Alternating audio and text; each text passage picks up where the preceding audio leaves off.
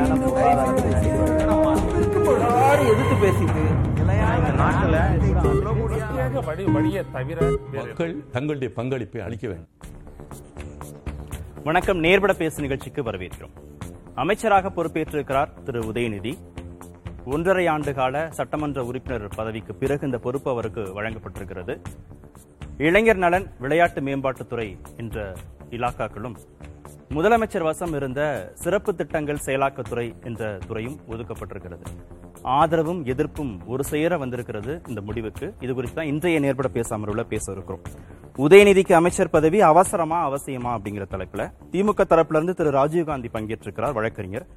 அமமுகவிலிருந்து திருமிகு சரஸ்வதி பங்கேற்றிருக்கிறாங்க. அரசியல் விமர்சகர் திரு பொன் வில்சன் இணைந்திருக்கிறார்.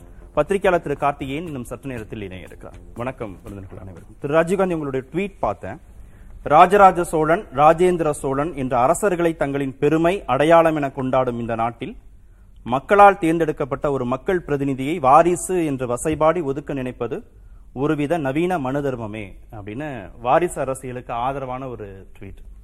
நாம சோழர் அப்படின்லாம் பல்லவர் பாண்டியர்னு மன்னர் பரம்பரையெல்லாம் பேசி பெருமைகள் பேசி வந்து குடியாட்சி மக்களாட்சி குறித்து பேசிட்டு இருக்கோம். அங்கதான் இந்த வாரிசு அரசியல்ங்கிறது விமர்சனமாக வருது. ரெண்டையும் ஒப்பிட்டு ஒரு ட்வீட் போட்டது சரிதானா? மிகச்சரின்னு நான் நம்புகிறேன். ஏன்னா எப்போவுமே நம்ம தமிழர் இனம் உண்டு, தனித்த ஒரு குணம் உண்டு சொல்கிறோம். அதில் இந்த மண்ணுக்காக உழைத்த எந்த மன்னர்களையும் நம்ம உதாசீனப்படுத்தலை.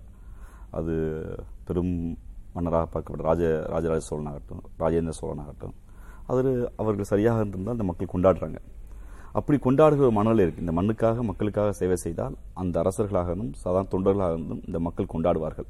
யாதும் ஊரை யாவரும் என்று பார்த்து இந்த தமிழ் சமூகம் எல்லோரையும் கொண்டாடும். அப்படி கொண்டாட்ட மனநிலை ஊரில் மக்களால் தேர்ந்தெடுக்கப்பட்ட மக்கள் பிரதிநிதியாக ஒன்று இங்கே ஜனநாயகம் வந்துருச்சு, ஒரு குடியாட்சி வந்துருச்சு. அந்த குடியாட்சியில் தேர்தலை எதிர்கொள்கிறாரு. ஒரு அரசியல் கட்சி வேட்பாளராக நிறுத்துது, வேட்பாளருக்கான தகுதியோடு நிற்கிறாரு, நிறுத்தப்படுகிறார். அந்த தொகுதியில் ஒருவேளை நான் வாரிசு என்று நினைத்தால் என்னை தோற்கடிங்க என்று பிரச்சாரம் செய்கிறார். அதையும் மீறி அந்த மக்கள் நீங்கள் வேண்டும் என்று வாக்களிக்கிறார்கள். அந்த தகுதியில் அமைச்சராகிறார். அப்போ ஒரு மன்னராட்சி மனநிலையில் ஒரு பெருமைகளை கொண்டாடுகிற நம்முடைய பழமை என்பதற்காக ஒதுக்கிவிட முடியாததை ஒரு ஒரு நல்ல ப்ராக்டிஸ்ன்னு எடுத்துக்க போகிறோம். அப்படி இருக்கிற நேரத்தில் ஒரு குடியாட்சியில் மக்களால் தேர்ந்தெடுக்கப்பட்ட ஒருத்தரை எப்படி ஒதுக்க முடியும்? அப்படி ஒதுக்குனா நீ இந்த சாதி கோயிலுக்கு வராத, நீ இங்கே பிறந்த இந்த வேலையை செய்யாத என்கிற நவீன மனுதர்மமாக ஆகிவிடும். அப்படி செய்யாதீங்க, அப்படி ஒதுக்காதீங்க. வேலையின் பால் மக்கள் பிரதிநிதியை வாரிசுன்னு வசைபாடி ஒதுக்க நினைப்பதுங்கிற வார்த்தையை போட்டிருக்கீங்க. திரு கருணாநிதியின் பேரன் திரு ஸ்டாலினுடைய மகன் அப்படிங்கறதுனாலதான் அவருக்கு சட்டமன்ற தேர்தலில் போட்டியிடுவதற்கு வாய்ப்பு கொடுக்கப்படுது. கருணாநிதியின் பேரன் திரு ஸ்டாலின் மகன் என்பதாலதான் கட்சியில இளைஞரணி செயலாளருங்கிற ஒரு முக்கியமான பொறுப்பு கொடுக்கப்படுது. திரு கருணாநிதியின் பேரன் திரு ஸ்டாலின் மகன் என்பதாலேயே அவருக்கு இளைஞர் நலன், விளையாட்டுத்துறைங்கிற பொறுப்புகள், முதலமைச்சர் வசம் இருந்த சிறப்பு திட்ட செயலாக்கம் அப்படின்னு கொடுத்து அவரை மாண்பு மிகுவாக நம்ம உயர்த்துறோம். இது எல்லாருக்கும் கிடைச்சிருமா? இந்த கோட் இருக்குல்ல, திரு கருணாநிதியுடைய பேரன் திரு ஸ்டாலினுடைய மகன்ற அந்த முக்கியத்துவம் இருக்கிறதுனால, அந்த அடைமொழி இருக்கிறதுனால, ஒரு குடும்ப பின்னணி இருக்கிறதுனால இதெல்லாம் சாத்தியமாகுது. இது எல்லோருக்கும் சாத்தியமாகுமா? எல்லோருக்கும் சாத்தியம் இல்லதான். யதார்த்த களத்தில் எல்லோருக்கும் சாத்தியம் இல்லதான். கலைஞருடைய பேரன் தளபதியுடைய மகன் என்பதற்காக இளைஞரணி செயலாளர், கலைஞருடைய பேரன் தலைவருடைய மகன் என்பதற்காக சட்டமன்ற தேர்தலில் போட்டியிடுகிற வாய்ப்பு அதோட முடிஞ்சது. கட்சியுடைய ப்ரிவிலேஜ் அடுத்து மக்கள் தான் தீர்மானிக்கிறாங்க. ஆம், கலைஞரின் பேரன் தலைவருடைய மகன் இவர் வென்றால் மக்களுக்கு செய்வார், மக்கள் தீர்மானிக்கிறாங்க. அது கூடுதல் தகுதியோடு தான் வந்து நிற்கிறார். நீங்கள் கலைஞர் பேரன், நீங்கள் தளபதியுடைய மகன், நீங்கள் வரக்கூடாது, நீ அந்த குடும்பத்திலிருந்து வந்தால் ஒத்து வராதுங்கன்னு ஒதுக்குவது எப்படி சாத்தியமாக இருக்கும்? இவ்வளவு தகுதிகளோடு சிறப்பு தகுதி ஏற்றுக்கொள்கிறோம். இந்த மொழிக்காக, இந்த மண்ணுக்காக, கட்சியுடைய கொள்கைக்காக, தத்துவத்திற்காக நின்று அந்த குடும்பத்தில் வந்திருக்காரு. ஒரு பிரிவிலேஜா பார்க்கணும். நீங்க ஒரு அட்வான்டேஜ் எடுத்துக்கிட்டா கூட மேபி இருக்கலாம். அது வந்து வெளிப்படையாக நம்ம வந்து இல்லைன்னு மறுக்க முடியாது, இருக்கலாம். ஆனால் வந்தவர் அதே கொள்கையை பேசாமல் அதுக்கு அதிஸ்தாந்தத்துக்கு எதிராக கலைஞர் எடுத்து வைத்த, திராவிட முன்னேற்ற கழகம் எடுத்து வைக்கிற திராவிட தத்துவத்திற்கு எதிராக, சமூக நீதிக்கு எதிராக, மதச்சார்புக்கு எதிராக நின்றால்தான் கேள்வி வைக்கப்பட வேண்டும். அந்த தத்துவத்தை தாங்கி பிடிக்கிற ஒரு இளைஞர் சக்தியாக இருக்கிற போது, ஆர்வம் உடையவராக இருக்கிற போது, காரிஸ்மாட்டிக் லீடர் என்று எங்கள் அமைப்பால், எங்கள் தொண்டர்களால் கொண்டாடப்படுகிற போது, அந்த மக்களால் நம்பப்படுகிற போது, நீங்கள் சரி என்று ஏற்றுக்கொள்ளப்படுகிற போது, இல்லை இல்லைங்க நீங்கள் கலைஞர் பேரன், நீங்கள் தளபதி மகன், வராது என்று சொன்னால் இது எப்படி ஏற்றுக்கொள்ள முடியும்? ஆனால் அரசியலில் திரு உதயநிதி ஒரு கத்துக்குட்டி, அவர் வந்துட்டா மட்டும் தமிழ்நாட்டில் பாலாரும் தேனாரும் ஓட போகுது. ஸ்டாலின் வந்து ஏதோ ஒரு அவசரத்தை வந்து இதுல வந்து காட்டுறார். திமுக அப்படின்னாலே ஒரு வாரிசு அரசியல்ங்கிற விமர்சனம் இருக்கு. அப்படின்ற விமர்சனங்களை கடந்து எப்படி வர முடியும்? ரெண்டு விமர்சனத்தை வந்து நான் வெளிப்படையா சொல்றேன். நேற்று பெருமதியாய்க்குரிய மூத்த பத்திரிகையாளர் ஆர்கே போன்றவர்கள் ஒரு விமர்சனம் தந்தாங்க. அந்த விமர்சனம் ஒரு ஜனநாயகபூர்வமா அவங்க வைக்கிற விமர்சனம். அதற்கு நாங்க பதில் சொன்னோம், உங்களுடைய எதிர்பார்ப்பு நியாயமாக இருக்கலாம். இன்னும் 3 ஆண்டுகள் 4 ஆண்டுகாலம் கழித்து அன்றைய ஆர்கே போன்றவர்கள் விமர்சனம் செய்தார்கள். அதையும் மீறி சரியாக செயல்பட்டார் என்று ஆர்கே போன்ற மூத்த பத்திரிகையாளர்களே பாராட்டுற அளவுக்கு வேலை செய்வாங்க. இன்னைக்கு அதான் சொல்லியிருக்காரு, நீங்களாம் விமர்சனம் வைக்கிறீங்க, இந்த விமர்சனத்தை ஏத்துக்கிறேன், நான் இதுக்கு நிரூபிப்பதற்காக வேலை செய்ய வேண்டும். இது பொறுப்புணர்வோட விமர்சனம். ரெண்டு விமர்சனம் உண்டு. அதாவது ஜனநாயக தளத்திலிருந்து ஜனநாயகத்தை விரும்புகிறவர்கள், அரசியல் சட்டத்தில் ஒரு வலுவான வாதம் வைக்க விரும்புகிறவர்கள், இந்த சமூகத்தன்மை குறித்து வைக்கிற அந்த பாசிட்டிவான விமர்சனம் இருக்குல்ல, ஆம் இருக்கு, நாங்க சரி செஞ்சுக்கிறோம், நிரூபிக்கிறோம், ஒரு வாய்ப்பு கொடுங்க, அப்ப விமர்சன பக்கோடு தான் அந்த பதவி இருக்கிறோம், சரி செய்வோம். விமர்சனத்திலே கன்ஸ்ட்ரக்டிவான விமர்சனம் இருக்கு, உள்நோக்கோட விமர்சனம். ஏன்னா மரியாதைக்குரிய எதிர்க்கட்சி தலைவர் எடப்பாடி பழனிசாமியுடைய விமர்சனம் வன்மத்தோடு உள்நோக்கம் உள்ளதாக பார்க்கிறேன். இருக்கக்கூடிய மரியாதைக்குரிய அமமுகவுடைய தலைவர் அண்ணன் டி டி வி தினகரனுடைய விமர்சனத்தை வன்மத்தோடு, அவர் வன்மமா எடுக்கல, அது வந்து ஒரு உள்நோக்கம் கொண்டு விமர்சனம் பார்க்கிறேன். நான் எடப்பாடி அவர்களை வன்மத்தோடு பார்க்கிறேன், வன்மம் கொண்டு விமர்சனமா அவர் செய்தார் பார்க்கிறேன். டி டி வி தினகரன் உள்நோக்கத்தை செய்தா பார்க்கிறேன், வன்மம் இல்லைங்க. ஏன்னா வரலாம் அவசரப்பட்டீங்களோ அப்படின்னு தான் கேட்கிறார். அப்ப அதோட வன்மம் இல்லை. அப்ப ரெண்டா பிரிக்கிறேன் இதுலயே. அதாவது ஒருவேளை எடப்பாடி பாராட்டினால் தான் நாங்கள் ஆச்சரியப்பட வேண்டும், என்ன பாராட்டுறாரு, ஆச்சரியமா இருக்கு, ஆகா ஆகா அடடே அப்படின்னா பார்க்கணும். அப்படி இல்லை, அவருடைய அவர் எதிர்கட்சியாக இருந்து அதைத்தான் செய்ய முடியும், அப்படித்தான் இருப்பார் அவர். ஆனால் ஜனநாயக போக்கோடு, எங்களை நேசிக்கிற நேச சக்திகள், எங்களுடைய அதாவது நட்பு சுட்டலோடு, அதாவது ஒரு பகைமை சக்தி இல்லாமல் ஒரு ஜனநாயகத்தை விரும்புகிற, ஆண்டாண்டு காலமாக திராவிட முன்னேற்ற கழகத்தை தத்துவத்தை ஆதரிக்கிற பத்திரிகையாளர்கள், ஜனநாயகவாதிகள் எதிர்கட்சியாக இருந்தால் கூட அப்படி வைத்தால் இல்லைங்க ஒரு வாய்ப்பு இருக்கு. இல்ல திரு ஸ்டாலின் கட்சியில இந்த உயர் பொறுப்புகள் கொடுக்கிற போதோ, நிர்வாக ரீதியான பொறுப்புகள் கொடுக்கிற போதோ இந்த அளவுக்கு விமர்சனங்கள் இல்ல. அதே மாதிரியான ஒரு காலம் கனிவதற்கான சூழல் வரைக்கும் உதயநிதிக்கும் காத்திருக்கணுங்கிறது சரியில்லை. அப்படி நான் அதை அப்படி பார்க்கல. ஏன்னா பெருமரியாதைக்குரிய எங்களுடைய தலைவர் அவர்கள் ஆயிரவிளக்கு தொகுதியில் நின்ற போது அன்றைய அதிமுகவுடைய தலைவி பெரும் அம்மையார் செல்வி ஜெயலலிதா அவர்கள் வைத்த விமர்சனம் குடும்ப கட்சியினர் தான் வைத்தார். அன்றைய எதிர்க்கட்சிகளும் அதான் வைத்தது. தொடர்ச்சியாக 2017 வரை வைத்தார்கள். 40 ஆண்டு காலம் போராடி போராடி போராடி வென்ற பின்புதான் இன்னைக்கு எல்லாருமே இல்லைங்க அவர் போராடினாருங்க, நிரூபிச்சாருங்கிறாங்க. அப்ப அந்த வாய்ப்பு கொடுக்கப்பட்டதால் தான், ஒரு 40 ஆண்டு காலம் வேலை செய்ததால் தான் அவரால் நிரூபிக்க முடிந்தது. இன்னைக்கு இந்த வாய்ப்பை கொடுக்கிறோம். இந்த வாய்ப்பை நான் எங்க முதலில் ஒன்று தெளிவாகிக் கொள்ளுங்கள், திராவிட முன்னேற்ற கழகத்துக்கு ஒரு இளரத்தம் பாய்ச்ச வேண்டிய தேவை இருக்கிறது. அது என்னங்க, கலைஞர் குடும்பத்தில் தான் வரணுமா? அது கட்சியுடைய முடிவு, எங்களுடைய தொண்டர்கள் முடிவு. கருப்பு சிவப்பு தொண்டை தோளில் போட்டுக்கொண்டு கன்னியாகுமரி நீரோடியில் உட்கார்ந்து கொண்டு, திருவொட்டியூருக்கு ஒரு அந்த கடலோரத்தில் இருக்கக்கூடிய உட்கார்ந்து கொண்டு, கோயம்புத்தூரில் ஒரு மூலையிலையும் ராமேஸ்வரம் மூலையில் இருக்கக்கூடிய கோடி தொண்டர்களுடைய முடிவு. எங்களுக்கு கட்சிக்கு புதுரத்தம் தேவைப்படுகிறது. அது இளைஞர்களுடைய செயலாளர் பெருமரியாதைக்கு உதயநிதி நாங்கள் விரும்புகிறோம். அதுக்கு நீங்க என்ன பேர் வேணா வச்சுக்கலாம். ஆனா எங்க கட்சி ஜனநாயகத்துக்கு உட்பட்ட ஒரு முடிவு எடுக்குது. அந்த முடிவை வேலை செய்கிற போது எங்க உடனே கொடுத்துட்டீங்கன்னா வேலை செய்தாதான் தெரியும். இது இதே விமர்சனம் 10 ஆண்டுகள் நிரூபிக்கணும்னு ஒரு வார்த்தை பயன்படுத்துறீங்கல்ல, ஒரு ஸ்பேஸ் கொடுங்க, நிரூபிச்ச பிறகு நீங்க விமர்சிங்க அப்படின்னு நீங்க சொல்றீங்கல்ல. நிரூபிக்கிறதுக்கு ஒரு வாய்ப்பு கொடுக்கறதுக்கே அங்க ஒரு வாரிசுங்கிற ஒரு பிரிவிலேஜ் தேவைப்படுது இல்ல.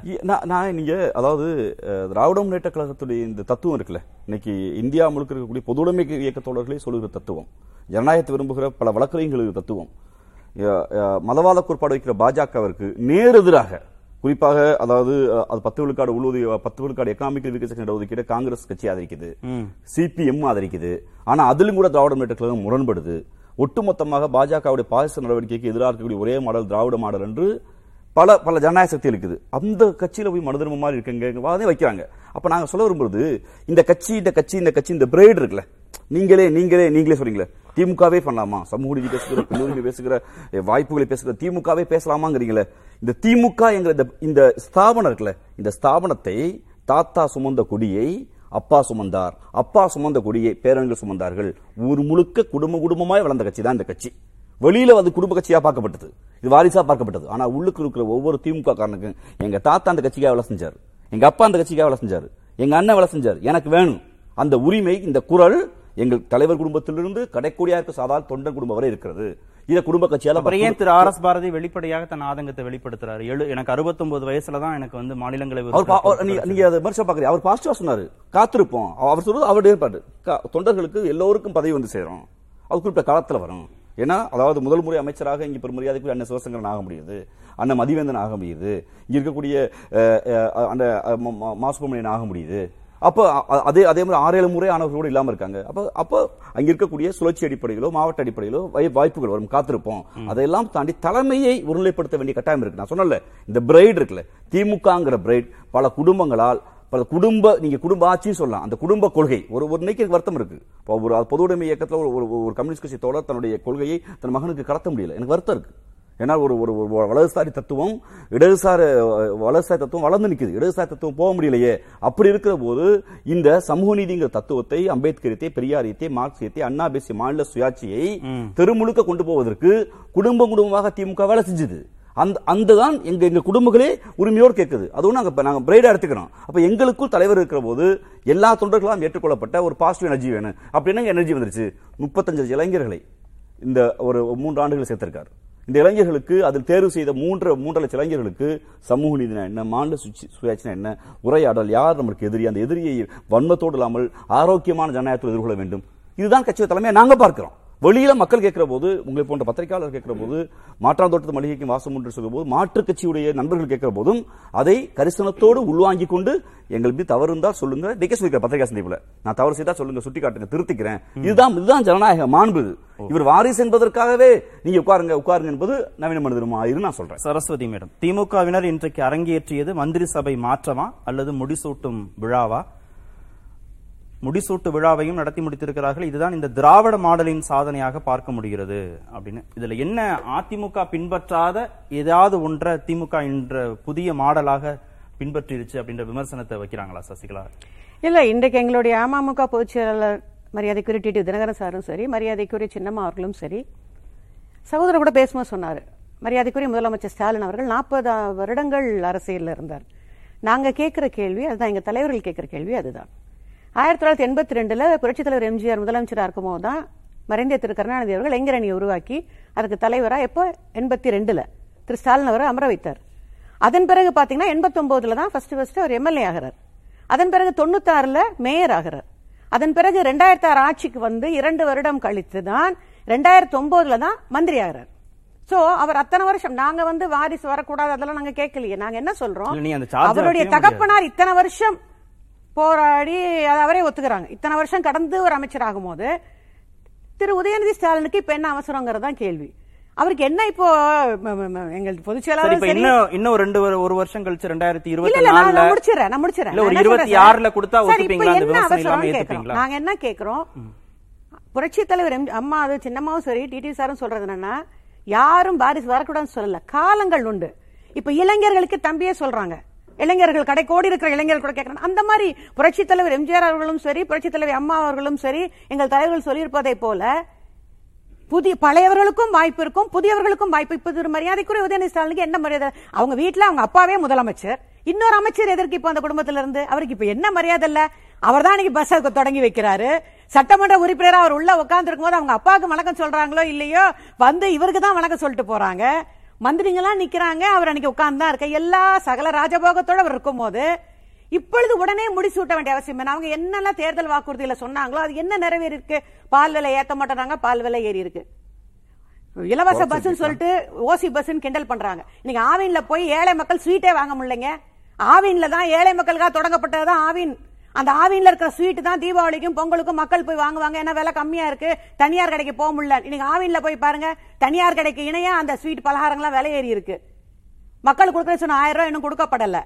சொத்து வரி 100 மடங்கு இல்ல 200 மடங்கு ஏறி இருக்கு. இதெல்லாம் நிறைவேற்றல.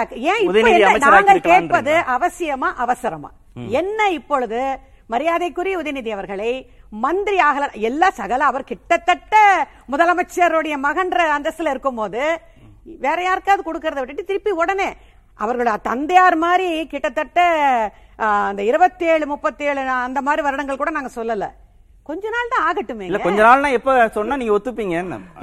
ஒத்து போனல ஒரு விஷயம் தம்பி சொன்னாங்க, மன்னராட்சி. அது மன்னராட்சி போய் மக்களாட்சி வந்தாச்சு, மக்கள் சொல்லட்டும். இவர் எம்எல்ஏயா வந்து சசிகலாவுடைய அறிக்கையில 2வது பக்கம் 2வது பேரா இந்த நேரத்தில் நான் ஒன்றை மட்டும் நினைத்து பார்க்கிறேன். புரட்சித் தலைவர் அவர்கள் தன்னுடைய வாரிசாக தமிழக மக்களைத்தான் பார்த்தார்கள். புரட்சித் தலைவி அம்மா அவர்களும் தமிழக மக்களையும் தொண்டர்களையும் தனது உயிர் மூச்சாக பார்த்தார்கள். அதே போன்று எங்கள் இருபெரும் தலைவர்களின் வழியில் கழக தொண்டர்களையும் தமிழக மக்களையும் நானும் பார்க்கிறேன் அப்படின்னா சார், இவர் பொதுச் செயலாளர் ஆகும்போது, டிடிவி தினகரன் எலெக்ஷன்ல போட்டியிடும் போது, அதுக்கு முன்பு ஜெயலலிதா வந்து கட்சியின் தலைமை பொறுப்புக்கு வரும்போது, அதுக்கு முன்பு ஜானகி முதலமைச்சராக பொறுப்பேற்கிற போது, இங்கெல்லாம் இந்த வாரிசு இல்ல போதிய அரசியல் அனுபவம், பொறுமை, காலம், பயிற்சி எல்லாம் இருந்துச்சா? திரு ஸ்டாலினுக்கு இருந்து அதே ஒப்பீட்டு அளவுல ஜானகிலேருந்து தொடங்குவோம். ஜானகி, ஜெயலலிதாவுக்கு, சசிகலாவுக்கு, தினகரனுக்கு, எல்லாருக்கும் வந்து கட்சி பேரறிஞர் அண்ணாவால் தொடங்கப்பட்டு பேரறிஞர் அண்ணா மறைவுக்கு பிறகு புரட்சித் தலைவர் எம்ஜிஆர் அவர்களால் தமிழ்நாட்டின் முதலமைச்சராக மரியாதைக்குரிய முன்னாள் முதலமைச்சர் கருணாநிதி அமர வைக்கப்பட்டு திமுக கட்சிக்கு ஒரு சொந்தமாச்சு. அந்த கட்சி வழியா அவருடைய மகனை கொண்டு வந்தாரு. அந்த வாரிசு அரசு அப்படியே போச்சு. புரட்சி தலைவர் இயக்கம் ஆரம்பிச்சு அவர் யாரையும் வாரிசா சொல்லல. ஏன் அவங்க அவங்க கண்டினியூ பண்ண கூடாதாங்கிறது ஜானகி அம்மா அவர்களே கட்சிக்காரங்க சொன்னாங்க. அதான் சொல்றேன்,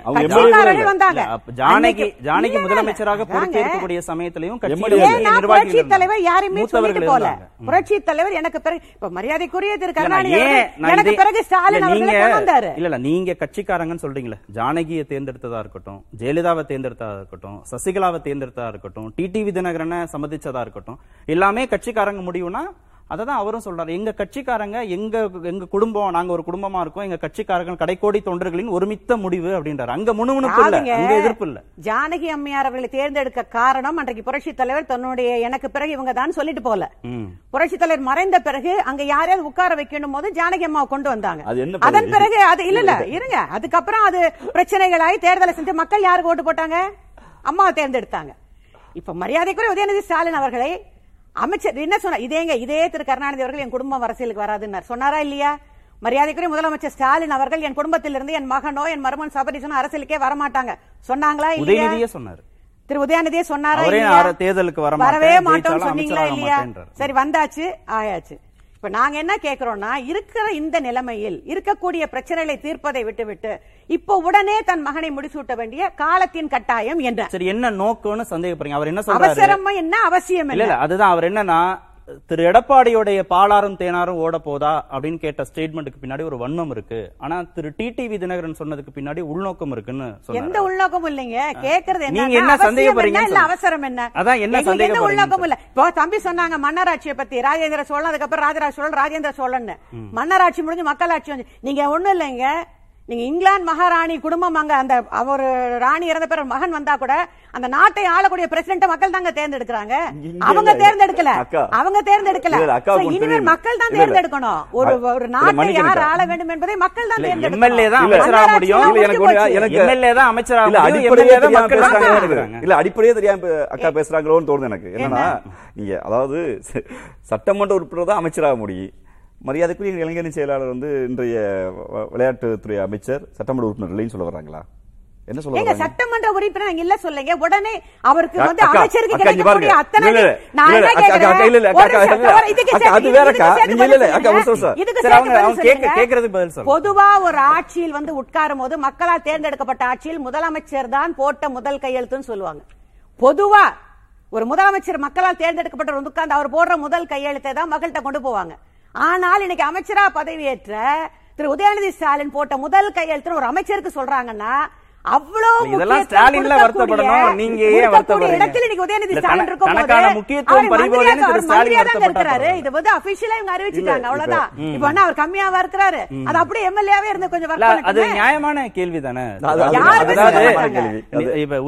இருக்கக்கூடிய எந்த முக்கியத்துவமும் குறையல. கட்சிக்காரங்க மத்தியில எல்லாருமே முக்கியத்துவம் கொடுக்கிற போது இந்த மந்திரிங்கிற ஒரு போர்ட்போலியோ கொடுத்து அவரை வந்து நிர்வாக பொறுப்புக்குள்ள கொண்டு வர்றதுக்கான அவசியம் தேவை என்ன வந்திருக்குன்னு அவங்க கேட்கறாங்க. முதலில் திராவிட முன்னேற்ற கழகம் வந்து ஒரு அரசியல் கட்சி. அரசியல் கட்சி என்பது மக்கள் மன்றத்தில் வேலை செய்வதற்கு அதிகாரத்தை நோக்கி வருவது. இந்தியாவிலேயே வந்து பல இயக்கங்கள், பல பொதுவுடைமை இயக்கங்கள், பெரியார் அமைப்புகள், அம்பேத்கர் இயக்கங்கள், தமிழேசிய இயக்கங்கள்லாம் அரசியல் கட்சிக்கு வராமல் பல இயக்கங்கள் இருக்காங்க. அங்கே வந்து ஆட்சியை பற்றி கவலைப்பட வேண்டிய அவசியம் இல்லை. ஆனால் திராவிட முன்னேற்ற கழகம் என்பது பேரறிஞர் அண்ணா அவர்களுடைய திராவிட கழகத்தில் பிரிந்து திராவிட முன்னேற்ற கழகம் வந்தபோது இது அதிகாரத்தை நோக்கி பயணப்படுகிற கட்சி. தேர்தல் அரசியலுக்குள் அதிகாரத்தை நோக்கி பயணப்படுற கட்சி. அப்போ அதிகாரத்தை நோக்கி பயணப்படுகிற போது ஒரு அதிகாரத்தை ஆளுகிற இடத்தில் இருக்கிற வலிமையான தலைவர்களை மக்களுக்கு அடையாளப்படுத்தப்பட வேண்டும். நாங்கள் எங்கள் தலைவர் அடையாளப்படுத்துகிறோம் மக்கள் மன்றத்தில். எங்களுடைய இன்னும் 50 ஆண்டு காலத்துக்கு திராவிட இயக்கத்திற்கு ஒரு தலைவர் இருக்கிறார், எங்களுக்கு அடுத்தவராக இருக்கிறார், எங்கள் தலைவர் நாங்கள் சொல்கிறோம். அக்கா சொல்கிறாங்க, என்னங்க அவசரம்? பரவாயில்ல, அக்காவுக்கு அவசரம் இல்லாமல் இருக்கலாம், எங்களுக்கு அவசரம், எங்கள் கட்சிக்கு அவசரம். அது மக்கள் மன்றத்தை சொல்கிறோம். மக்கள் இந்த வாய்ப்பு எங்களுக்கு கொடுத்துருக்காங்க. சட்டமன்ற உறுப்பினராக நின்ற போதே அவர் அதிக வாக்கு வித்தியாசத்தை வென்றார். சேப்பாக்கத்திற்கு வெற்றி விழுக்காடும் போது அங்கே இரண்டாவது போட்டியிட்ட ஒரு பாட்டாளி மக்கள் கட்சி வேட்பாளர் டெபாசிட் வந்தார், அந்த அளவுக்கு வெற்றி பெற்றார். அக்கா வந்து புதிதாக வந்து வேண்டாம் சொல்லிருக்க வேண்டாமே, அக்கா மணிக்கனுக்கா பெரியவர் கருணாநிதி அவர்களும் சொல்லிருக்க வேண்டாம், மரியாதைக்குரிய முதலமைச்சர் சொல்லிருக்க வேண்டாம், அவர் மகனும் சொல்லிருக்க வேண்டாமே, இல்லைங்க எங்க குடும்பத்துல எனக்கு அப்புறம் இவங்க தான் வருவாங்கன்னு சொல்லிருக்கலாமே. அக்கா குடும்பத்துல இருந்து யாரும் வரமாட்டோன்னு ஏன் சொன்னாங்க? அக்கா வந்து அதை மழை பெய்யும் போது தான் குடைபிடிக்க முடியும்.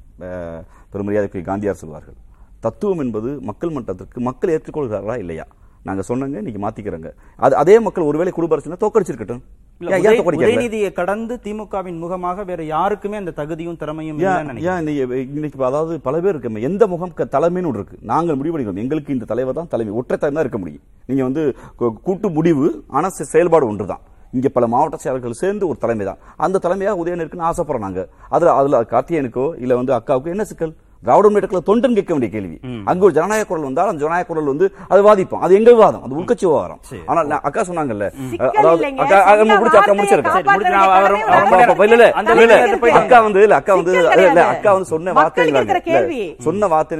நீங்க அண்ணா டி டி வி அவர்களுடைய பொதுவாளர் பத்தி நான் கேள்வி கேட்கிறேன். இன்னைக்கு பொதுவாளுக்கு வந்துட்டாங்க. அவர் முதல் பெரியவர்கள் நிற்கும் போது அவர் யாராக அடையாளம் செய்யப்பட்டார்? அம்மையார் சசிகலா அவருடைய சொந்தக்காரர் அடையாளம் செய்யப்பட்டார். யாருங்க எல்லாமே கேட்டாங்க, யாருங்கன்னு மக்கள் வாக்களிச்சாங்க, வென்றாங்க. இன்னைக்கு எத்தனையோ பேர் வந்தாங்க, அந்த திவாகரன் வந்தாங்க, எத்தனையோ பேர். நான் வந்து அந்த குடும்பத்தை அவர்களை தனிப்படங்களை கொச்சப்படுத்த அப்ப ஜானகி அவர்கள் வந்து கோர வைக்கப்பட்ட போதுதான் அதான் பொம்மையாச்சு. எந்த சட்டமன்ற உறுப்பினராக இல்லாமல் மரியாதைக்குரிய எம்ஜிஆர் அவர்களுடைய மனைவி என்பதற்காகவே கோர வைக்கப்பட்டார்கள், அதுதான் பொம்மையாச்சு. இது அல்ல, மக்கள் ஓட்டு போட்டுதான்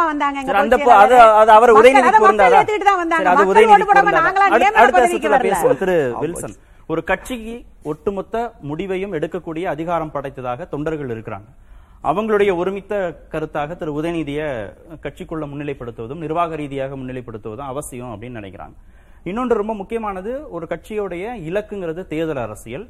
அந்த தேர்தல் அரசியல்ல இப்ப இருக்கக்கூடிய களச்சூழல் என்ன, போட்டி களத்துல இருக்கக்கூடிய கட்சிகளுடைய செயல்பாடுகள் எப்படி இருக்கு, அதுக்கு தகுந்த மாதிரி தங்களை எப்படி தகவமைச்சுக் கொள்றதுங்கிறது ஒரு கட்சியுடைய முக்கியமான கோணமா இருக்கும். அந்த அடிப்படையில் அவங்க அணுகிறதுல ஏன் இவ்வளவு விமர்சனங்கள் நாம வைக்கிறோம், வெளியில இருந்து வைக்கிறோம்? இல்லை, 2 விஷயம் சொல்றேன். இன்றைக்கு அமைச்சராக தேர்ந்தெடுக்கப்பட்ட உதயநிதி ஸ்டாலின் அவர்களுக்கு வாழ்த்துக்களை தெரிவித்துக் கொள்கிறேன். 2வது விஷயம் வந்து, அவர் அமைச்சர் பதவி ஏற்று வெளியே வந்த உடனே சொன்ன வார்த்தை வந்து, என்ன வாரிசு அரசியல்னு விமர்சிக்கிறாங்க, இப்பயும் விமர்சிப்பாங்க, ஆனால் இதை என்னால் தடுக்க முடியாது, தடுக்கவும் நான் விரும்பலை, இதற்கு பதில் வந்து என்னுடைய செயல்பாடுகளில் நான் காமிப்பேன் அப்படின்னு சொல்லியிருக்காரு. ஆனால் அவரை விமர்சிக்கிறதுக்கு அவரே வந்து அனுமதி தான் கொடுத்துருக்கிறார். அதில் நான் என்ன சொல்கிறேன்னா, இப்போது நம்ம ராஜீவ்காந்தி சொன்ன மாதிரி உலகம் உருண்டன்றது இன்றைக்கு நம்மளுக்கு தெரியுது. அப்படின்னா மன்னராட்சி காலத்தை விட்டு நாம் முடியாட்சியை விட்டு குடியாட்சிக்கு வந்து மறுபடியும் புகழ்பெற்ற மன்னராட்சிக்கு, புகழ் வாய்ந்த மன்னர்களின் ஆட்சிக்கு மறுபடியும் திரும்புகிறோமா என்ற ஒரு கேள்விக்குறி வருது. அப்படின்றது சரி, நம்ம உதயநிதிக்கு தகுதி இருக்கிறதா இல்லையான்றது இன்றைக்கு விமர்சனமே கிடையாது. அதாவது எல்லா தகுதியும் வந்து இருக்குது. ஏன்னா அன்பில் மகேஷ் பையாமொழிக்கு கடந்த 2016 ஒரு எம்எல்ஏ ஆனாரு. 2ம் சம வயசுதான். அப்ப வந்து அவங்க ஆட்சியில வரல, அதனால அவங்களுக்கு வாய்ப்பு கிடைக்கல. இந்த மாதிரி அவர் எம்எல்ஏ ஆனோடனே அவருக்கு கொடுத்துட்டாங்க அமைச்சர் பதவி. அப்படி இருக்கும்போது உதயநிதி கொடுக்கறதுல தவறு கிடையாது. ஆனா நான் என்ன கேட்கிறேன், ஏன் இந்த பதவியை 1.5 வருஷத்துக்கு முன்னாடி கொடுக்கல? அன்றைக்கு தமிழ்நாட்டில் ஆன்டி இன்கம்பன்சி ஓட்டு இருந்துச்சு, தேசிய அளவில் இருந்துச்சு, மாநில அளவில் இருந்துச்சு. திமுகவுக்கு மிகப்பெரிய வாக்கு மக்கள் போட்டாங்க, ஆதரவு கொடுத்தாங்க, எதிர்ப்பு கிடையாது முழுக்க முழுக்க. அந்த நேரத்தில் எந்த புற அழுத்தமோ அக அழுத்தமோ உதயநிதிக்கு கொடுக்காம தடுத்தது எந்த அழுத்தம்? இந்த 1.5 வருஷத்துல அவருக்கு எவ்வளவு பெரிய அனுபவம் வந்துச்சு, எவ்வளவு அனுபவஸ்தராயிட்டாரு, எவ்வளவு உழைச்சிட்டாரு. இப்போ இப்ப கொடுக்கிறதுக்குரிய அழுத்தம் என்ன, அவசியமா அவசரமா? இது ஒரு கேள்வி. அடுத்தது என்ன சொல்றேன்னா, இதுல என்ன உங்க சந்தேகம் என்னன்னா, உங்களுக்கு என்ன சந்தேகம் இருக்கு? ஏன் 1.5 வருஷத்துக்கு முன்னாடி கொடுக்கல, ஏன் இப்ப கொடுத்திருக்காங்க? 1.5 வருஷத்துக்கு முன்னாடி ஏன் கொடுக்கலன்னு கேக்குறதுக்கு அவர் என்ன பதில் சொல்றாருன்னா, எனக்கு சட்டமன்ற உறுப்பினராக சில காலகட்டம் வேணும், நான் பயிற்சி எடுத்துக்கணும் அப்படின்னு அவர் பேட்டிகள்ல சொல்லியிருக்காரு. இதுல உங்களுக்கு என்ன டவுட்? அதை சொல்லுங்க. இல்ல, 1.5 வருஷத்துல இப்ப கொடுக்க வேண்டிய அவசியம் ஏன் வந்தது? எப்படின்னா, இப்போ பரவலாவே அதிருப்தின்றது இருக்குது. ஒரு புயல் வெள்ளத்திலையும் சரி, மழை வெள்ளத்திலையும் விவசாயிகள், தஞ்சை டெல்டா மாவட்ட விவசாயிகள், லட்சக்கணக்கான விவசாயிகளுக்கு இன்னைக்கு வரைக்கும் நிவாரணம் எதுவுமே கொடுக்கப்படவில்லை, முன்னெடுக்கப்படவில்லை. மழை வெள்ளத்தால் மக்கள் பாதிக்கப்பட்டிருக்காங்க. தேர்தல் வாக்குறுதிகள், தேர்தல் வாக்குறுதிகள் வந்து பெருமளவு இன்றைக்கு நிறைவேற்றப்படவில்லை. மக்கள் பெருவாரியாக விரும்புகிற வாக்குறுதிகளை நிறைவேற்றப்படவில்லை. அண்ணே வந்து புத்தாம் பொதுவாக சொன்னாங்க, தஞ்சாவூர்ல புயல் எந்த ஊர்னு சொன்னாங்கன்னா புதிய தலைமுறை வாயிலாகவே அதை அந்த தஞ்சாவூருடைய பொறுப்பமைச்சர் மரியாதைக்குரிய பணியுறுத்தி அமைச்சர் அன்பு மகேஷ் போய் அவங்களுடைய கவனத்துக்கு கொண்டு போறோம், முதல்வருடைய கவனத்துக்கு கொண்டு போறோம். எந்த ஊர்னு அண்ணன் சொல்லலாம். இல்ல, சீர்காழி, தரங்கம்பாடி அப்படின்ற இடத்துல நீங்க 1000 ரூபாய் கொடுத்திருக்கீங்க. சம்பா பயிர்கள் அறுவடை காலத்துல போன பயிர்களுக்கு நிவாரணம் கொடுக்கல. குறுவை பயிர்கள் நாற்று நட்டு அது விளைவதற்கு முன்னாலேயே போன பயிர்களுக்கு இன்றைக்கு அந்த பயிர் காப்பீடு வந்து முழுமையாக சென்றடையல. பயிர் காப்பீடுன்றது பெரிய நிவாரணம் கிடையாது அந்த மக்களுக்கு. அதாவது ஒரு பேரிடர், act of nature, act of God, எதிர்பாராத விபத்து நடக்கிற போது முதல்வர் இந்த இடத்துக்கு போறாரு, மின்துறை அமைச்சர் இடத்துக்கு போறாரு, பொறுப்பு அமைச்சர்கள் போறாங்க, போய் சரி செய்து எல்லா வீடுகளுக்கும் உடனடியாகவே முதல் கட்ட தொகையாக 1000 ரூபாய் கொடுக்கப்படுது. எந்த ஆட்சியாக நடந்ததா? சென்ட்ரல் கவர்மெண்ட் கொடுக்குங்கன்னு வந்துட்டு போன பின்னாடி போராடிக்கு இருப்போம். இன்னைக்கு அப்படி இல்லை, எடுத்த உடனே 1000 ரூபாய் கொடுக்கப்படுது. மின்கோபுரங்கள் ஒரு நாளில் ஏறத்தாழ வெள்ள வந்த அடுத்த நாள் அவரை சொல்ற சீர்காழியில, தரங்கம்பாடியில, சீர்காழி பக்கத்தில் அங்கே அது கொள்ளிட ஆற்றுக்கரையில் மிகப்பெரிய வெள்ளம், அது எந்த மாற்று கருத்து இல்லை. அதை உடனடியாகவே அங்கே மின்துறை அமைச்சர் நின்று சரி செய்து ஒரு நாளில் கொடுக்குறாங்க. அது சில இடங்களை கொடுக்காம என்னன்னா, விவசாயிகளுக்கு 2020 டிசம்பர் 12 அன்றைக்கு ஒரு பெரிய தலைவர் அறிக்கை கொடுக்கிறார்.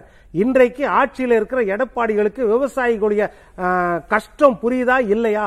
புயல் வெள்ளத்தால பாதிக்கப்பட்டிருக்காங்க இந்த மக்களுக்கு இந்த முதலமைச்சர் ஏக்கருக்கு 30,000 ரூபாய் உடனடியாக கொடுக்கணும் அப்படின்னு அறிக்கை கொடுத்தவர் அன்றைக்கு எதிர்கட்சி தலைவராக ஸ்டாலின் அவர்கள். நீங்க சொன்ன 2 பகுதியை நான் குறிச்சிருக்கேன், சீர்காழி, தரங்கம்பாடி. செக் பண்றோம் நாங்களே, செக் பண்ணிட்டு அதுல விவசாயிகளுக்கு என்ன நிவாரணம், குடும்பத்திற்கு 1000 ரூபாய் கிடையாது, விவசாயிகளுக்கு நிவாரணம் 5000 ரூபாய்.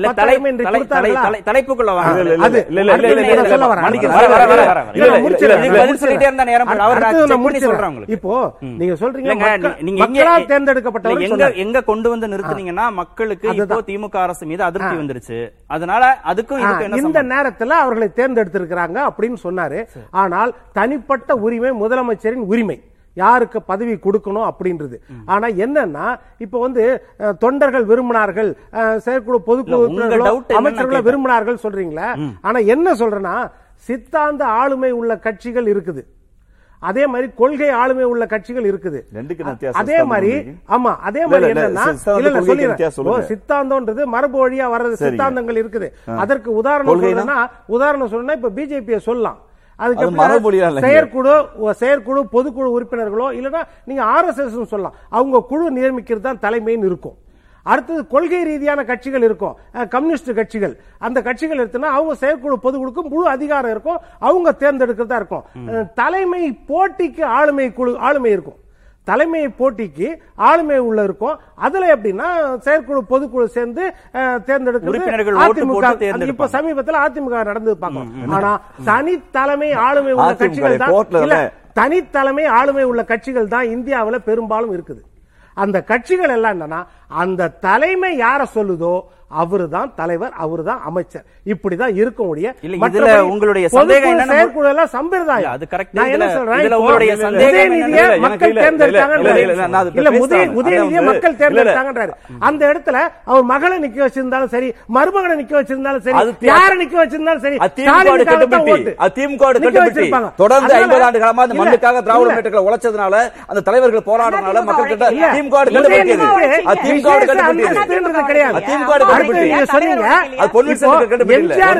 ஜானகி அம்மார் சொன்னீங்க, எம்ஜிஆர் இறக்குற வரைக்கும் இந்த மண்ணில் புதைக்கப்படுகிற வரை அவர் வந்து வாரிசு கொடுக்கல.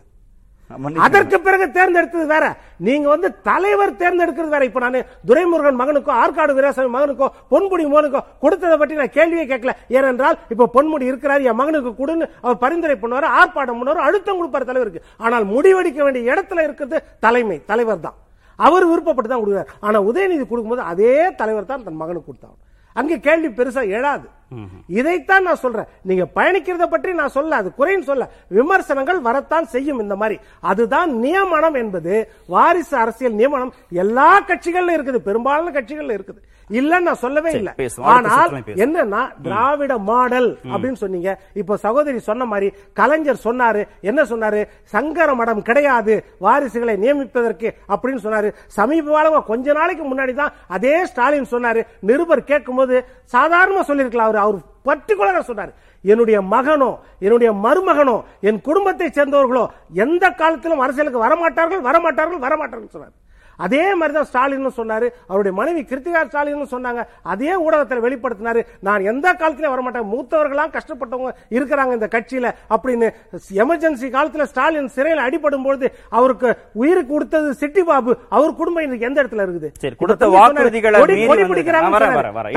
பிடிக்கிறாரு, பேரன் கொடி பிடிக்கிறாரு, நான் கொடி பிடிக்கிறேன், கொடி பிடிச்சவன் மகன் கொடி பிடித்துக் கொண்டே இருக்கிறாங்க.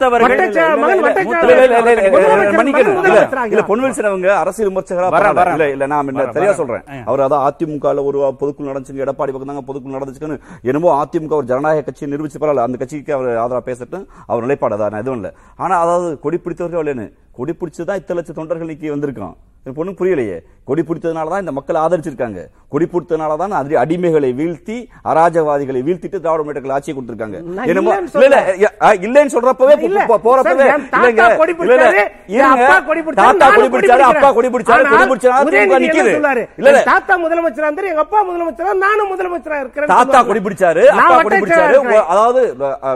கோடான கோடி தொண்டர்களை வழிநடத்துகிற தலைமையிடத்திலிருந்து தன் தாத்தாவுடைய தன்மையை இழந்து ஒரு தலைவராக நின்ற தியாகம் தான் இது. அந்த குடும்பம் ஒரு குடும்பம் என்பது அரசியல் கட்சி அவர் வேட்டி கட்டி விட்டார், அரசியல் இதெல்லாம் பார்க்க முடியாது. அவர்களுக்கு சுக துக்கத்தை இழந்துதான் அந்த அதிகாரத்திற்கு கொடி பிடிக்க பல தொண்டர்களை ஒருங்கிணைச்ச தலைமைன்னு ஒன்று இருக்குல்ல, நீங்க அது எப்படி நிராகரிப்பீங்க? திரு கார்த்தியேன், உதயநிதிக்கு அமைச்சர் பொறுப்பு கொடுத்தது குறித்து எதிர்க்கட்சிகளுடைய விமர்சனம் அப்படிங்கிறது ஜனநாயக பூர்வமாக இந்த தேர்வு இல்லை, சாமானிய மனிதரும் இல்ல கட்சியின் மூத்தவர்களும் தலைமை பொறுப்புக்கு வருவதில் சிக்கல் இருக்கு, வாரிசு அரசியலுங்கிறது ஒரு தவறான முன்னுதாரணம், இந்த மாதிரி கோணத்திலிருந்து அணுகிறாங்களா? இல்ல ஒரு அரசியல் களத்துல, தேர்தல் களத்துல திமுக ஒரு முக்கியமான அடி எடுத்து வச்சிருச்சு அப்படின்ற அந்த பதற்றத்தின் வெளிப்பாடாக இதை பார்க்க வேண்டியதா இருக்கா? நான் ரெண்டாவது இதாக தான் பார்க்குறேன். ஏன்னா நீங்கள் ஜனநாயகபூர்வமாக தேர்ந்தெடுக்கப்படலைன்னா சரி என்ன பண்ணுவோம், வந்து ரெஃபரண்டம் நடத்தணுமா, ஓட்டு போட்டு மக்கள்கிட்ட எல்லாத்துக்கும் கருத்து கேட்டு இவர் அமைச்சராக்கலாமா வேணாமா அப்படின்னு கருத்து கணிப்பு நடத்தி ஏதாவது இது ஒரு ஒருத்தர் அமைச்சராக்க முடியுமா? அப்படி ஏதாவது அரசியலமைப்பு சட்டத்தில் இருக்கா? என்ன எனக்கு ஒரு சந்தேகம் அது இருக்குது. குறைந்தபட்சம் கட்சிக்காரங்கள்ட்டையாவது கேட்கலாம். ஏதாவது எதிர்ப்பு வந்திருக்கா இது வரைக்கும்? ஒருத்தர் தீர்மானம் தான் போட்டிருக்காங்க, அமைச்சராக்கணும் ஆக்கணும்னு தீர்மானம் போட்டிருக்காங்க. எதிர்த்து யாராவது தீர்மானம் போட்டிருக்காங்களா? இல்ல எதிர்த்து குரல் ஏதாவது வந்திருக்கா? அதை தாண்டி வந்து அவரை துணை முதல்வர் ஆக்கணும் அப்படின்னு சொல்லிட்டு இருக்கக்கூடிய ஒரு மூத்த அமைச்சர் தான் பேசுறாரு, திரு பொன்முடி அவர்கள், உயர்கல்வித்துறை அமைச்சர். எங்க இருக்கு எதிர்ப்பு இருக்கு? நீங்க அடிப்படையா இது வந்து எல்லா கட்சியிலும் கையாளுகிற விதம் தானே அவசரம் ஜனநாயக முறைப்படி. நான் கட்சிக்காரங்களை இல்ல திரு பொன்முடி போன்றவர்கள் பேசுறதெல்லாம் வந்து ஒரு அளவுகோலா நம்ம எடுத்துக்க முடியுமா? திரு பொன்முடியை ஒரு உதாரணமா தான் மேற்கோள் காட்டினேன். ஜனநாயக பத்தி கேள்வி கேட்கணும் அப்படின்னா அம்மையார் ஜெயலலிதா அவர்கள் டிசம்பர் 2006 இருந்தது போனதுக்கப்புறம் 2 மாதம் வந்து ஓபிஎஸ் அவர்கள் முதலமைச்சராக இருந்தார். ஓவர் நைட்டில் திடீர்னு February முதல் வார பாதி முடியும் பொழுது வந்து அவர் ராஜினாமா செய்து கொண்டு அதுக்கப்புறம் வந்து திடீர்னு போய் ஒரே வாரத்தில் வந்து அம்மையார் சசிகலா அவர்கள் எப்படி தேர்ந்தெடுக்கப்பட்டார், என்ன ஜனநாயகம் கடைபிடிச்சாங்க, வெளியில் வந்து அவர் என்ன சொன்னார், அப்போ கட்சியில் என்ன பதவி வகிச்சிட்டு இருந்தாங்க அம்மையார் சசிகலா அவர்கள், அது என்ன அவசரம், அது அதுக்கே அந்த அவசரம் ஏன் நடந்தது? முதல்வரா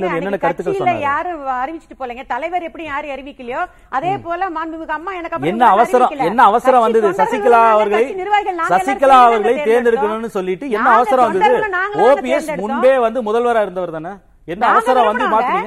தொண்டர்களாகிய நாங்க விரும்பணும். அதேதான் இந்த கட்சியில நடந்திருக்கு, அதேதான் இந்த கட்சியில நடந்திருக்கு. திமுக தேர்ந்தெடுக்கப்பட்டு முதலமைச்சர் அப்பா இருக்கும் போது அதே குடும்பத்தின் ஒரு அமைச்சர் ஒருத்தர் எம்எல்ஏவா தேர்ந்தெடுக்கப்பட்டவர் ஒருத்தர் வந்து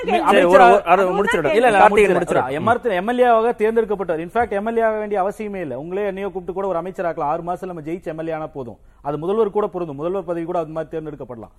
சோ அப்படி இருக்கீல நீங்க தேர்ந்தெடுக்கப்பட்ட ஒரு மக்கள் பிரதிநிதியை வந்து எம்எல்ஏவை சட்டமன்ற உறுப்பினரை வந்து அமைச்சராக்குவதற்கு இந்த ஜனநாயகம் அப்படின்ற இந்த விமர்சனத்தை வைப்பீர்களே. ஆனால் தேர்ந்தெடுக்கப்பட்ட ஒரு முதலமைச்சர் இருக்கும்பொழுது உங்கள் கட்சி முடிவு செய்து அப்படின்ற பார்வையில வந்து பொதுச் செயலராக வந்து அம்மையார் சசிகலாவை தேர்ந்தெடுத்து ஒரு 2 வாரத்துல அந்த மாற்றி அந்த கட்சியை பிளவுண்டு போனது. அதுக்கப்புறம் அது பிஜேபியால நடந்தது அப்படின்றது அது வேற விஷயம்.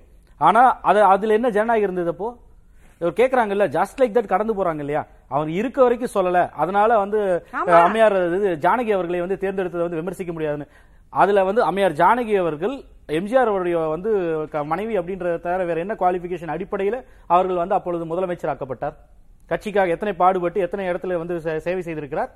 இதே போல வந்து அம்மையார் ஜெயலலிதா அவர்கள் அப்ப இருந்த பொழுது நாடாளுமன்றத்துக்கு, அதாவது உயரவைக்கு, ராஜ்யசபாவுக்கு எம்பி அனுப்பவும் சரி, கொள்கை பரப்பு செயலாளர் அனுப்பவும் சரி, அதற்கு முன்பு எத்தனை கட்சி பணி செய்தார் என்று வந்து அவர் அந்த பதவியெல்லாம் கொடுக்கப்பட்டது. இதெல்லாம் வாரிசுன்றது என்ன, ஒரு குடும்பத்தில் பிறந்து ஒருத்தர் கீழே வந்து பிறந்து அப்படியே வந்து இந்த லீனியேஜ் பயாலஜிக்கலா வந்தால் மட்டும்தான் வந்து வாரிசா? இதை விமர்சனம் செய்யக்கூடிய கட்சிகள் இப்ப இருக்கக்கூடிய எல்லா கட்சிகள் எடுத்துக்கங்க. பாமக வந்து ஜி கே மணி அவர்கள் 25 ஆண்டு காலம் வந்து தலைவராக இருந்தவர். ஓவர் நைட்ல அவரை வந்து கட்சி நிறுவனர் அவரை மாத்தி வந்து அன்புமணி ராமதாஸ் அவர்கள் தலைவராகலையா? தேமுதிகன்ற ஒரு கட்சி இருக்கு, நிறுவன தலைவரை வந்து திரு விஜயகாந்த் அவர்கள், முக்கியமான பொறுப்பில் இருக்கக்கூடிய அவரோட மனைவி, அதுக்கடுத்து முக்கியமான பொறுப்பில் இருக்கக்கூடிய சுதீஷ், சீட்டு வாங்கினா அவர் தான் நிக்கிறாரு. இந்த மாதிரி உதாரணம் நீங்க எடுத்தீங்கன்னா ஜி கே வாசன், திரு கருப்பையா மூப்பனார் அவர்களுக்கு அப்புறம் ஜி கே வாசன் தான் வந்து பொறுப்புக்கு வந்தார். அந்த கட்சியை திருப்பியும் போய் காங்கிரஸோட இணைச்சார். அவருக்கு கொடுக்கப்பட்டது வந்து ராஜ்யசபாவுக்கு ஸ்ட்ரெயிட்டாவே நாமினேட் ஆனார். அன்புமணி ராமதாஸ் எத்தனை கட்சியில் எத்தனை போராட்டத்தில் பங்கு பெற்று 2004 பதவி வாங்கி ஒன்றிய சுகாதாரத்துறை அமைச்சரானார். இல்ல ராமதாஸ், மூப்பனார், விஜயகாந்த் இவங்கெல்லாம் ஒரு தனிநபர் தன்னுடைய கட்சியை, ஒரு கட்சியை உருவாக்குறாங்க. அதுக்கப்புறம் அவங்களுக்குள்ள அந்தந்த வாரிசுகள் அந்த பொறுப்புகளுக்கு வர்றாங்கிறது வேற. மூப்பனார் உயிரோட இருக்கிற வரைக்கும்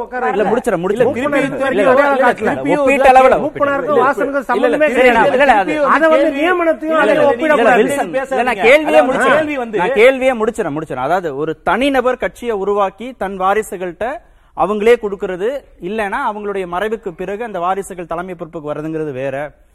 திமுக மாதிரி கூட்டாக ஒரு ஜனநாயக முறைப்படி உருவாக்கப்பட்ட ஒரு கட்சியில அடுத்தடுத்த தலைமைகளும் ஜனநாயக முறைப்படி வரணும் அப்படின்ற வாதம் ரெண்டும் வேற வேறையா பார்க்கப்படுது. அது சரிதானா? அப்போ கார்த்தியேனோட வாதப்படி நான் ஏத்துக்கிறது, அப்ப திமுக அப்படி உருவாக்கப்பட்டு ஜனநாயக முறைப்படி வந்த கட்சிகள் தான் ஜனநாயக கட்சிகள், மித்தெல்லாம் பிரைவேட் கம்பெனிகளா? அவர் தான் தோற்றுவிச்சார், அதனால அவர் வாரிசுகளே வந்துக்கலாம். அப்படிதான் நம்ம தேவை பிரைவேட் கம்பெனிகள் அப்படின்னு ஒரு வாதம் வைக்கப்படல. அப்படிதான் எடுத்துக்க முடியும் இல்லையா? அப்படிதான் இந்த அப்படி பார்க்கப்படணும் இல்லையா? பால் தாக்கரே, உத்தவ் தாக்கரே, ஆதித்ய தாக்கரே, அகிலேஷ் யாதவ், இப்போ வந்து முலாயம் சிங் யாதவ் இப்போ இறந்து போற வரைக்கும் அவர் எம்பியா இருந்தார். அவர் இறந்து போனதுக்கப்புறம் அந்த தொகுதியிலிருந்து அவருடைய மருமகள் தான் வெற்றி பெறாங்க. அவர் வந்து இருக்கும் பொழுதே வந்து 2012 38 வயசுல பாப்புலேஷன்ல largest state in terms of population. அவர் அதுல வந்து 38 வயசுல வந்து 2012 முதலமைச்சர் ஆனார். எப்படி ஆனாரு? இன்று விமர்சிக்கக்கூடிய பாரதிய ஜனதா கட்சி முஃப்தி முகமது சையத், மஹ்மூபா முஃப்தியோட கூட்டணி வச்சாங்களே, அவங்க வாரிசுல வரலையா? ஒமர் அப்துல்லாவோட கூட்டணி வச்சார்கள். ஃபரூக் அப்துல்லா, அவருக்கு முன்னாடி இருந்த அப்துல்லா, 3 தலைமுறையாக வந்த வாரிசுகள் தானே, அவர்களோட தான் கூட்டணி வச்சாங்க.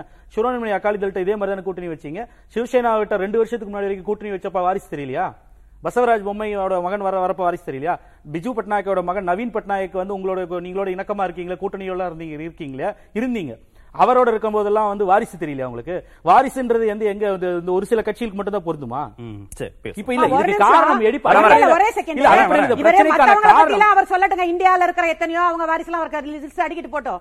பட் அண்ணா திமுக பொறுத்த வரைக்குமே தலைவர் மறைவுக்கு பிறகு, தலைவரோட மறைவுக்கு பிறகு அம்மா கொண்டு வந்து தொண்டர்கள் அம்மாவுடைய மறைவுக்கு பிறகு நாங்க பொதுக்குழு செயற்குழு கூட்டப்பட்டதுங்க.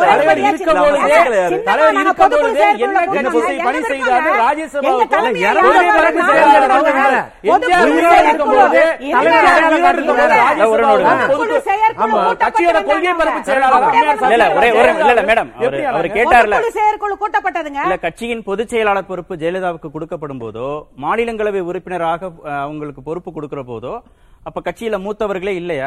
கட்சியில அனுபவம் அம்மானியும்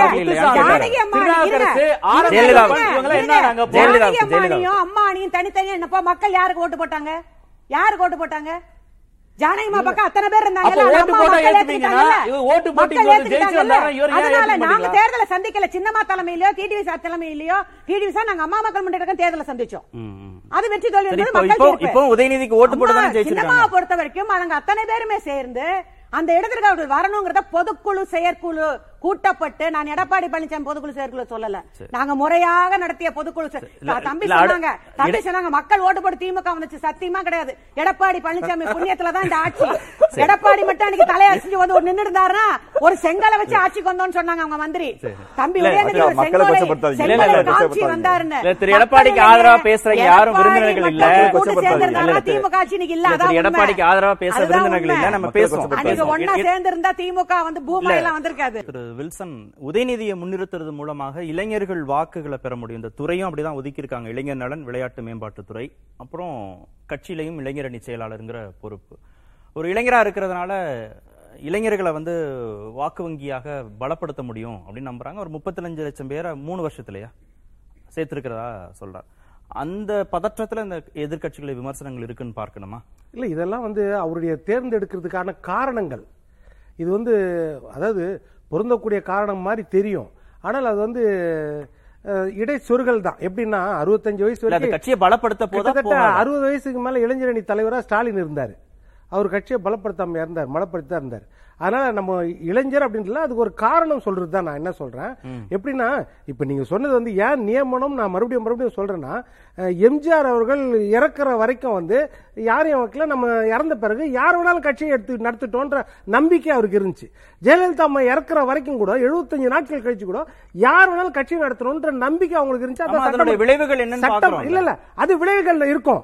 இடிச்சு பிடிச்சு ஒருத்தர் நிப்பாங்க, அது மக்கள் ஆதரவு வரும், அது யாருன்னு மக்கள் தீர்மானிப்பாங்க. அப்படி எல்லா கட்சியும் ஜனநாயக மூப்பனார் சாகுற வரைக்கும் கூட யார் வேணா கட்சியை நடத்திட்டு நிலைமையில விட்டுட்டு தான் போனாங்க. நீங்க சொல்ற வாதப்படியே இப்ப திரு உதயநிதியை முன்னிலைப்படுத்தினதுல யாருக்கும் எனக்கு அபிப்பிராய பேதம் இருக்கு அப்படின்னா, அந்த சம்பந்தப்பட்ட நபர் கட்சியை விட்டு வெளியே வந்துடலாம், தனியா ஒரு இயக்கம் தொடங்கலாம். திமுக தொண்டர்கள் அவர் தலைமையை விருப்பப்பட்டா அந்த தலைமையில போய் சேர்ந்துக்க போறாங்க, அது யார் தடுக்க போறாங்க? ஓ, இதெல்லாம் எப்படின்னா ஒரு ஒற்றை தலைமை ஆளுமைன்னு இருக்கும் பொழுது எல்லாருமே அந்த தலைமை பின்னாடி தான் நிற்பாங்க. அவர் வந்து இப்ப அவர் மரும மகனை கொண்டு வந்திருந்தாலும் ஏத்திருப்பாங்க, மருமகனை கொண்டு வந்திருந்தாலும் கட்டாயம் என்ன இருக்குன்னு கேக்குறேன்.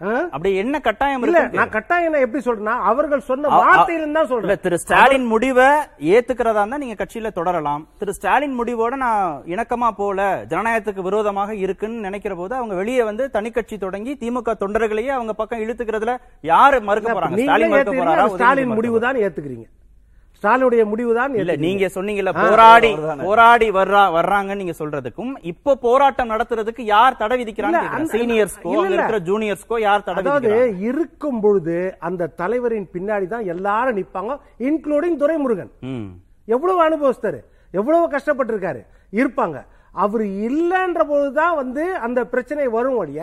நீங்க அந்த தன்னம்பிக்கை இல்லாம ஏன் இருக்கும் போதே அடையாளம் காட்டுறீங்க, அரைகுறை மனதோடு ஏத்திருக்காங்க. ஒரே ஒரு நிமிஷம் முடிச்சிடுறேன். இதே வந்து பேரன் அடையாளம் காட்டினாரு கலைஞர், எந்த பேரன் அடையாளம் காட்டினாரு? தயாநிதி மாறன் அடையாளம் காட்டினாரு. அப்பயே வாரிசு அரசியல் விமர்சனம் ஒரு பத்திரிகையில வந்து தினகரன் பத்திரிகையில, அதுல எவ்வளவு பெரிய போராட்டம் வெடிச்சது நம்மளுக்கு தெரியும். அதே மாதிரி இன்னொரு தன்னுடைய சொந்த மகளை அடையாளம் காட்டினாரு கலைஞர். அந்த மகள் வந்து திகார் 6 மாசம் இந்த கட்சிக்காக அர்ப்பணிச்சிருந்தாங்க, சிறையில் இருந்தாங்க. அவங்களெல்லாம் மக்கள் தேர்ந்தெடுக்கலையா, தொண்டர்கள் தேர்ந்தெடுக்கலையா?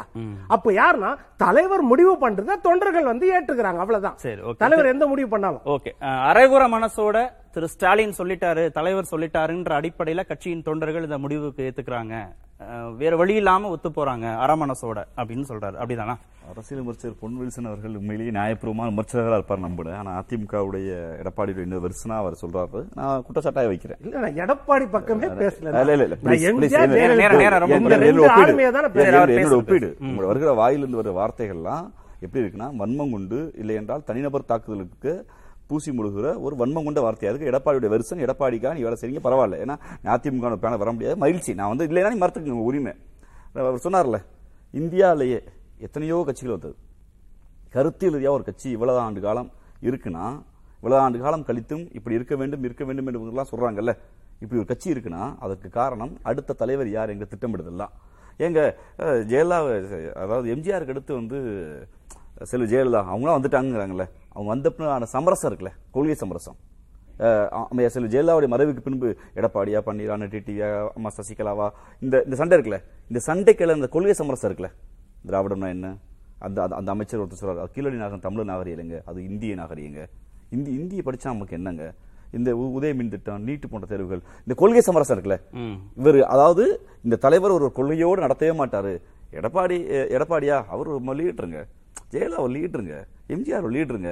அந்த லீடர்கள் பேசிய கொள்கை என்ன, கொள்கை பிடிப்போடு இந்த கட்சி ஏன் நிக்கலைன்னா இவர்கள் அடுத்த கட்ட தலைவர்களை கொள்கையோடு வார்க்கவில்லை. இருக்கும்போதே திராவிட முன்னேற்ற கழகம் அடையாளப்படுத்துகிறது, வருகிற தலைவர்கள் கொள்கையோடு வருகிறார்கள், விருப்பப்பட்டால் நீங்கள் தோற்கடியுங்கள் அடையாளப்படுத்துகிறது. அதனாலதான் 60 ஆண்டு காலம் இந்தியாவில் எந்த மாநில கட்சியும் நிக்க முடியாதவர்களுக்கு மக்கள் மன்றத்தில் வென்று நிற்கிறோம். இந்த கேள்விக்கு பதில் சொல்லிடுங்க. புரட்சித் தலைவர் எம்ஜிஆரோட கொள்கை தன் குடும்பத்தை வாழ வைக்கிறது இல்ல, தன்னை நம்பி தொண்டர்களையும் மக்களையும் வாழ வைக்கிறது. புரட்சித் தலைவி அம்மாவுடைய உண்மைதாங்க, அவங்க மக்களால் தேர்ந்தெடுக்கப்பட்டவங்க, குடும்ப வாரிசா வரல. அம்மாவுடைய கொள்கையும் அதான். நாங்க இப்ப என்ன கேக்குறோம், உங்க கொள்கையே உங்க குடும்பத்துல இருந்து அடுத்தடுத்து வரணுங்கிறது தானே. கொள்கையா இருக்கும், குடும்பத்துல இருந்து கொள்கையோட இருக்கும், உங்க குடும்ப அரசியல் தான் கொள்கையா இருக்கும் உங்களுக்கு. அப்புறம் மக்கள்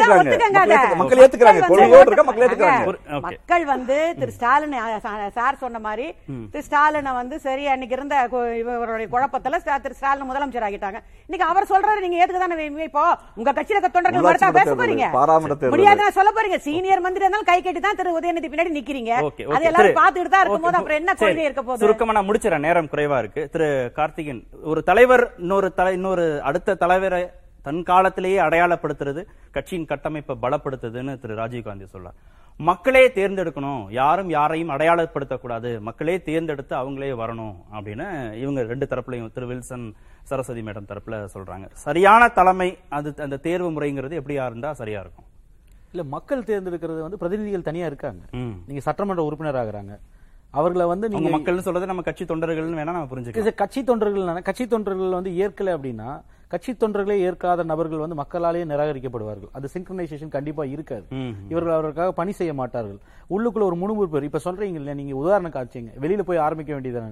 வைகோ அப்படிதானே போனாரு, அதனால என்ன ஒன்னும் தவறாயிரலையே, அவர் தனியா போய் கட்சி ஆரம்பிக்கலாம். இருந்தாலும் வந்து இங்க இருக்கிற சலசலப்பு இருக்குன்னா அது வெளியில வந்து பிரதிபலிக்கும் இல்லையா, ஏதோ ஒரு கட்டத்துல வந்திருக்கும். இப்ப இருக்கக்கூடிய வந்து சூழல் எல்லாம் இந்த மாதிரி ஒரு சலசலப்பு இருக்கு, ஒரு அண்ட்ரஸ்ட் இருக்கு அப்படின்னா நிச்சயமா அது வெளியே வந்துடும். ஏன் வரல? இது நீங்க ஒருத்தர் அடையாளப்படுத்தல அப்படின்றதுனாலயே வந்து அது வந்து ஸ்டாலினுக்காக அமைதியா இருக்கிறாங்கன்னு சொல்றாரு. அவருடைய வார்த்தைக்கு கட்டுப்படணும்ன்றதுனால அமைதியா இருக்காங்க இப்போ அப்படின்றாரு. இல்ல, அது என்ன கட்டாயம் இருக்குன்னு எனக்கு தெரியல. நீங்க இவரு முன்மொழியறதுல வந்து இவருக்கு அவர்களுக்கு வந்து ஒன்னும் பிரச்சனை இல்லையே, அவர்கள் யாரும் வந்து நிராகரிக்கலையே, இவரை இவர்கள் ஏற்றுக்கொள்ளப்பட்டது தானே ஆல்ரெடி. இது நீங்க இதுல பிரச்சனையே வந்து அடிப்படையில் என்னன்னா, இதே உதயநிதி வந்து ஒரு சனாதனத்தை ஏற்றுக்கொள்ளக்கூடிய ஒரு தலைவராகவோ இல்ல ஒரு கம்யூனல் அஜெண்டா பேசக்கூடிய தலைவராகவோ இல்ல ஹிந்து மதத்தை வந்து ரொம்ப பெரிதும் போற்றக்கூடிய பாரதிய ஜனதா அது போன்ற சித்தாந்தம் விரும்புகிற தலைவராகவோ இப்பொழுது எடப்பாடி பழனிசாமி, ஓபிஎஸ் எல்லாம் இருக்கிறாரு இல்லையா, டிடிவி, இவர்கள் பேசக்கூடிய அரசியல் மாதிரி இருந்ததுன்னா இந்த பாரதிய ஜனதா கட்சியை வந்து இதே உதயநிதி ஸ்டாலினா வந்து சிவப்பு கம்பளம் விரித்து வந்து வரவேற்று இருக்கும். இவர் வந்து பேசக்கூடியது வந்து சனாதன எதிர்ப்பு, பெரியாரிய, அம்பேத்கரிய, பொது உடைமை சிந்தனை பேசுறாரு. தொடர்ந்து வந்து திராவிடியன் மாடல் ஒர்க் ஷாப்னு 200 இடத்துல நடத்திட்டு தொடர்ந்து வந்து பெரியாரையும் அம்பேத்கரையும் முன்னிலைப்படுத்துவது தான் இவர்களுக்கு வந்து ஒரு பெரிய எரிச்சலாக இருக்கு. இவங்களுக்கு இருட்டன்ட் காரணம் அதுதான். அதுதான் பாரதிய பாஜக விமர்சிக்கிறாங்க.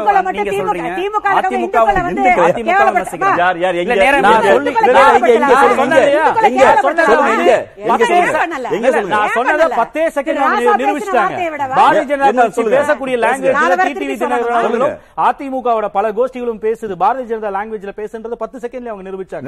அம்மையார் ஜெயலலிதா இருக்கிற வரைக்கும் ஒருத்தர் கூட பேசுறது இல்ல. நீங்க வந்து எடப்பாடி காசு ஆயிட்டு அதுக்கப்புறம்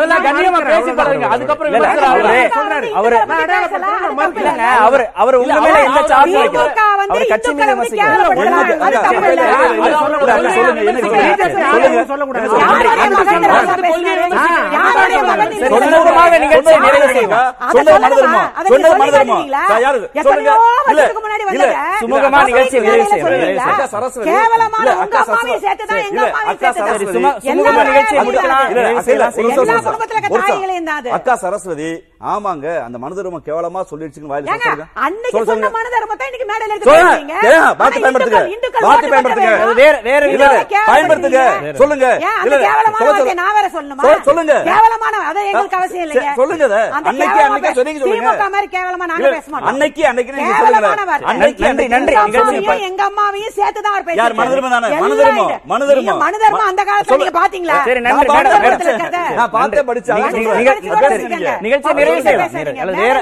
இன்னொரு தலைப்புல பேசுவோம். மக்கள்